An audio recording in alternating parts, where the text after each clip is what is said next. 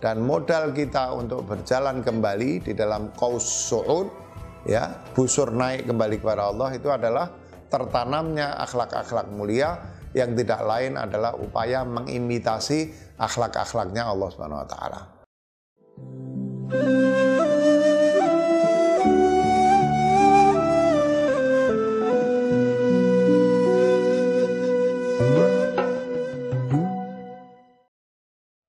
Assalamualaikum warahmatullahi wabarakatuh. Alhamdulillahi rabbil alamin. Allahumma salli ala Muhammad wa ali Muhammad. Pada episode yang lalu kita berbicara tentang perjalanan hidup manusia ya dari tertajallikan dari Allah Subhanahu wa taala sampai ditempatkan di alam syahadah atau alam empirik ini. Lalu manusia yang memiliki karsa bebas, pilihan bebas, ber, e, harus berjalan kembali menuju kepada Allah Subhanahu wa taala yang sesungguhnya adalah sumbernya. Ya, perjalanan kembali itu modalnya apa? Modalnya adalah akhlak mulia atau menanamkan akhlak Allah di dalam diri kita sesuai dengan hadis Nabi takhallaku bi akhlaqillah. Berakhlaklah kamu dengan akhlak Allah Subhanahu wa taala. Nah, makin manusia itu sempurna menanamkan akhlaknya Allah Subhanahu wa taala di dalam dirinya, maka otomatis uh, seolah-olah uh, tercipta satu energi magnetik yang menyebabkan dia akan tersedot kepada sumbernya yaitu Allah Subhanahu wa taala ya. Tapi jika orang memilih mengambil jalan berbeda, uh, dia makin jauh dari Allah Subhanahu wa taala, energi magnetik itu uh, makin lama makin uh, apa lemah gitu ya. Nah, jadi akhlak inilah yang menjadikan uh, kita seperti memiliki magnet yang menyebabkan kita uh, tertarik lebih dekat kepada Allah Subhanahu wa taala ya.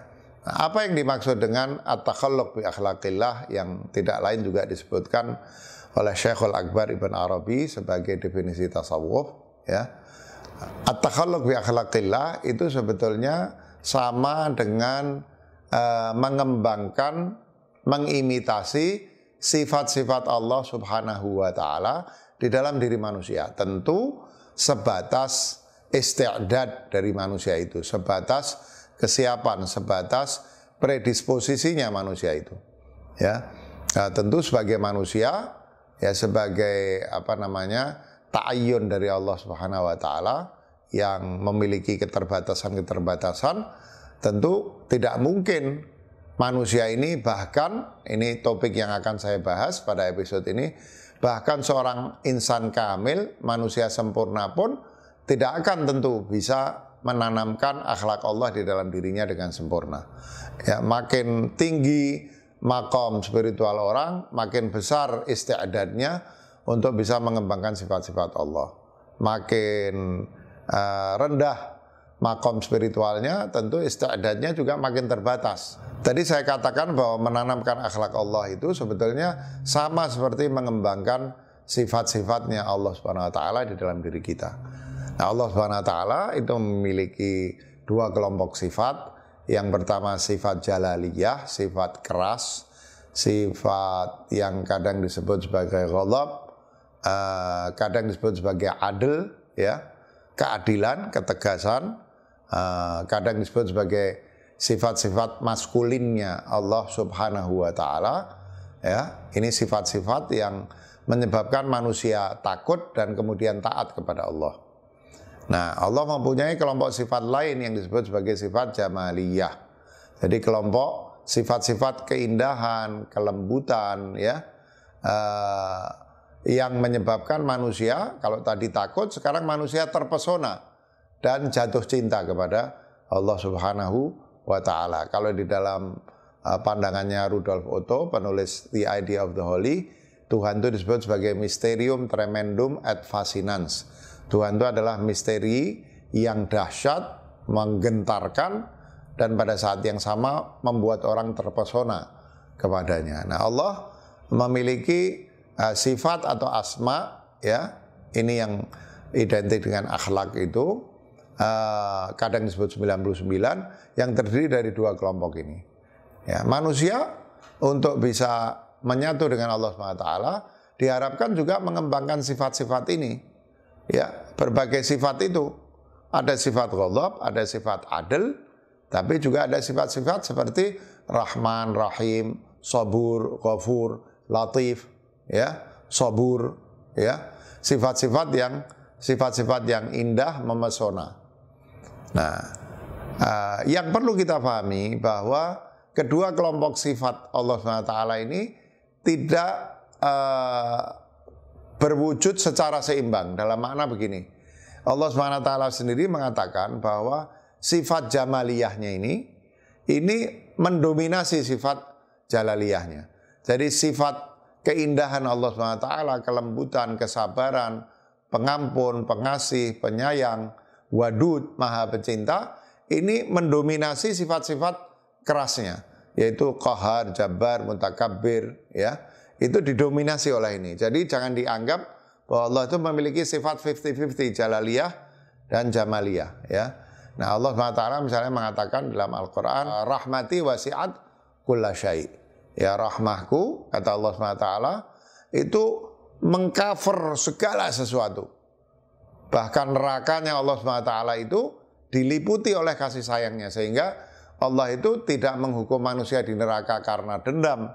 Tapi karena kasih sayangnya agar dengan siksa itu manusia yang tidak mau memilih secara sukarela untuk mengikuti jalannya oleh Allah ditarik dipaksa agar mengikuti jalannya ya itu bahkan neraka Allah itu diliputi oleh rahmahnya ya di dalam hadis qudsi Allah mengatakan uh, rahmati atau sabakat rahmati ghadabi. Dalam satu buah versi lain disebut ghalabat rahmati ghadabi. Jadi kasih sayangku itu menaklukkan murkaku katanya Allah SWT.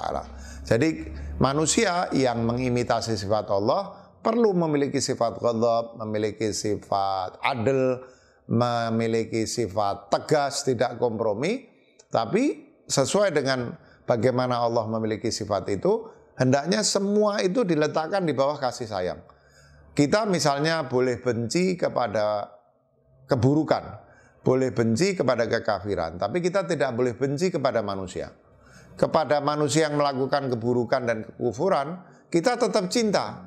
Yang kita benci kekufuran dan kejahatannya. Karena itu dengan kecintaan kita kepada manusia yang jahat atau kafir itu, kita berusaha mendakwahi dia, mengajak dia ke jalan yang benar, agar hilanglah kekufuran dan kejahatan itu dari uh, dirinya. Ya, nah itulah sifat-sifat Allah SWT dan modal kita untuk berjalan kembali di dalam kaus ya, busur naik kembali kepada Allah itu adalah tertanamnya akhlak-akhlak mulia yang tidak lain adalah upaya mengimitasi akhlak-akhlaknya Allah Subhanahu wa taala.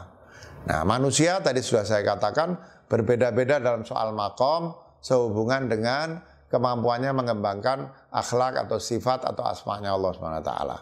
Ada yang rendah, ada yang tinggi.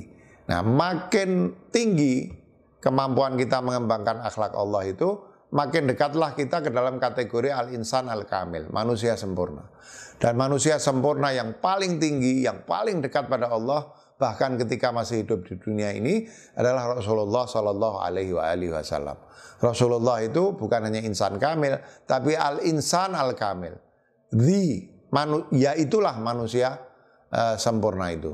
Kemudian mengikuti para nabi, para imam, para aulia, ya, para sufi itu adalah orang-orang yang mengikuti Nabi dan uh, uh, meskipun tidak sedekat Nabi dalam kedekatannya kepada Allah SWT, tidak setinggi Nabi dalam uh, penguasaannya atau penanamannya akan asma Allah, tapi mereka bisa disebut sebagai insan kamil uh, dan itulah ideal kita. Bagaimana meskipun tidak bisa mencapai kategori insan kamil, mudah-mudahan dengan uh, rahmatnya Allah Subhanahu wa taala Eh, kita bisa mendaki sedikit demi sedikit makom-makom spiritual itu sehingga makin lama kita makin dekat kepada Allah, makin lama kita makin dekat kepada kategori al-insan al-kamil itu. Demikianlah eh, episode kali ini sekaligus menutup rangkaian pengantar kepada Irfan. Insya Allah kita akan kembali pada eh, topik-topik yang lain. Wassalamualaikum warahmatullahi wabarakatuh. وبركاته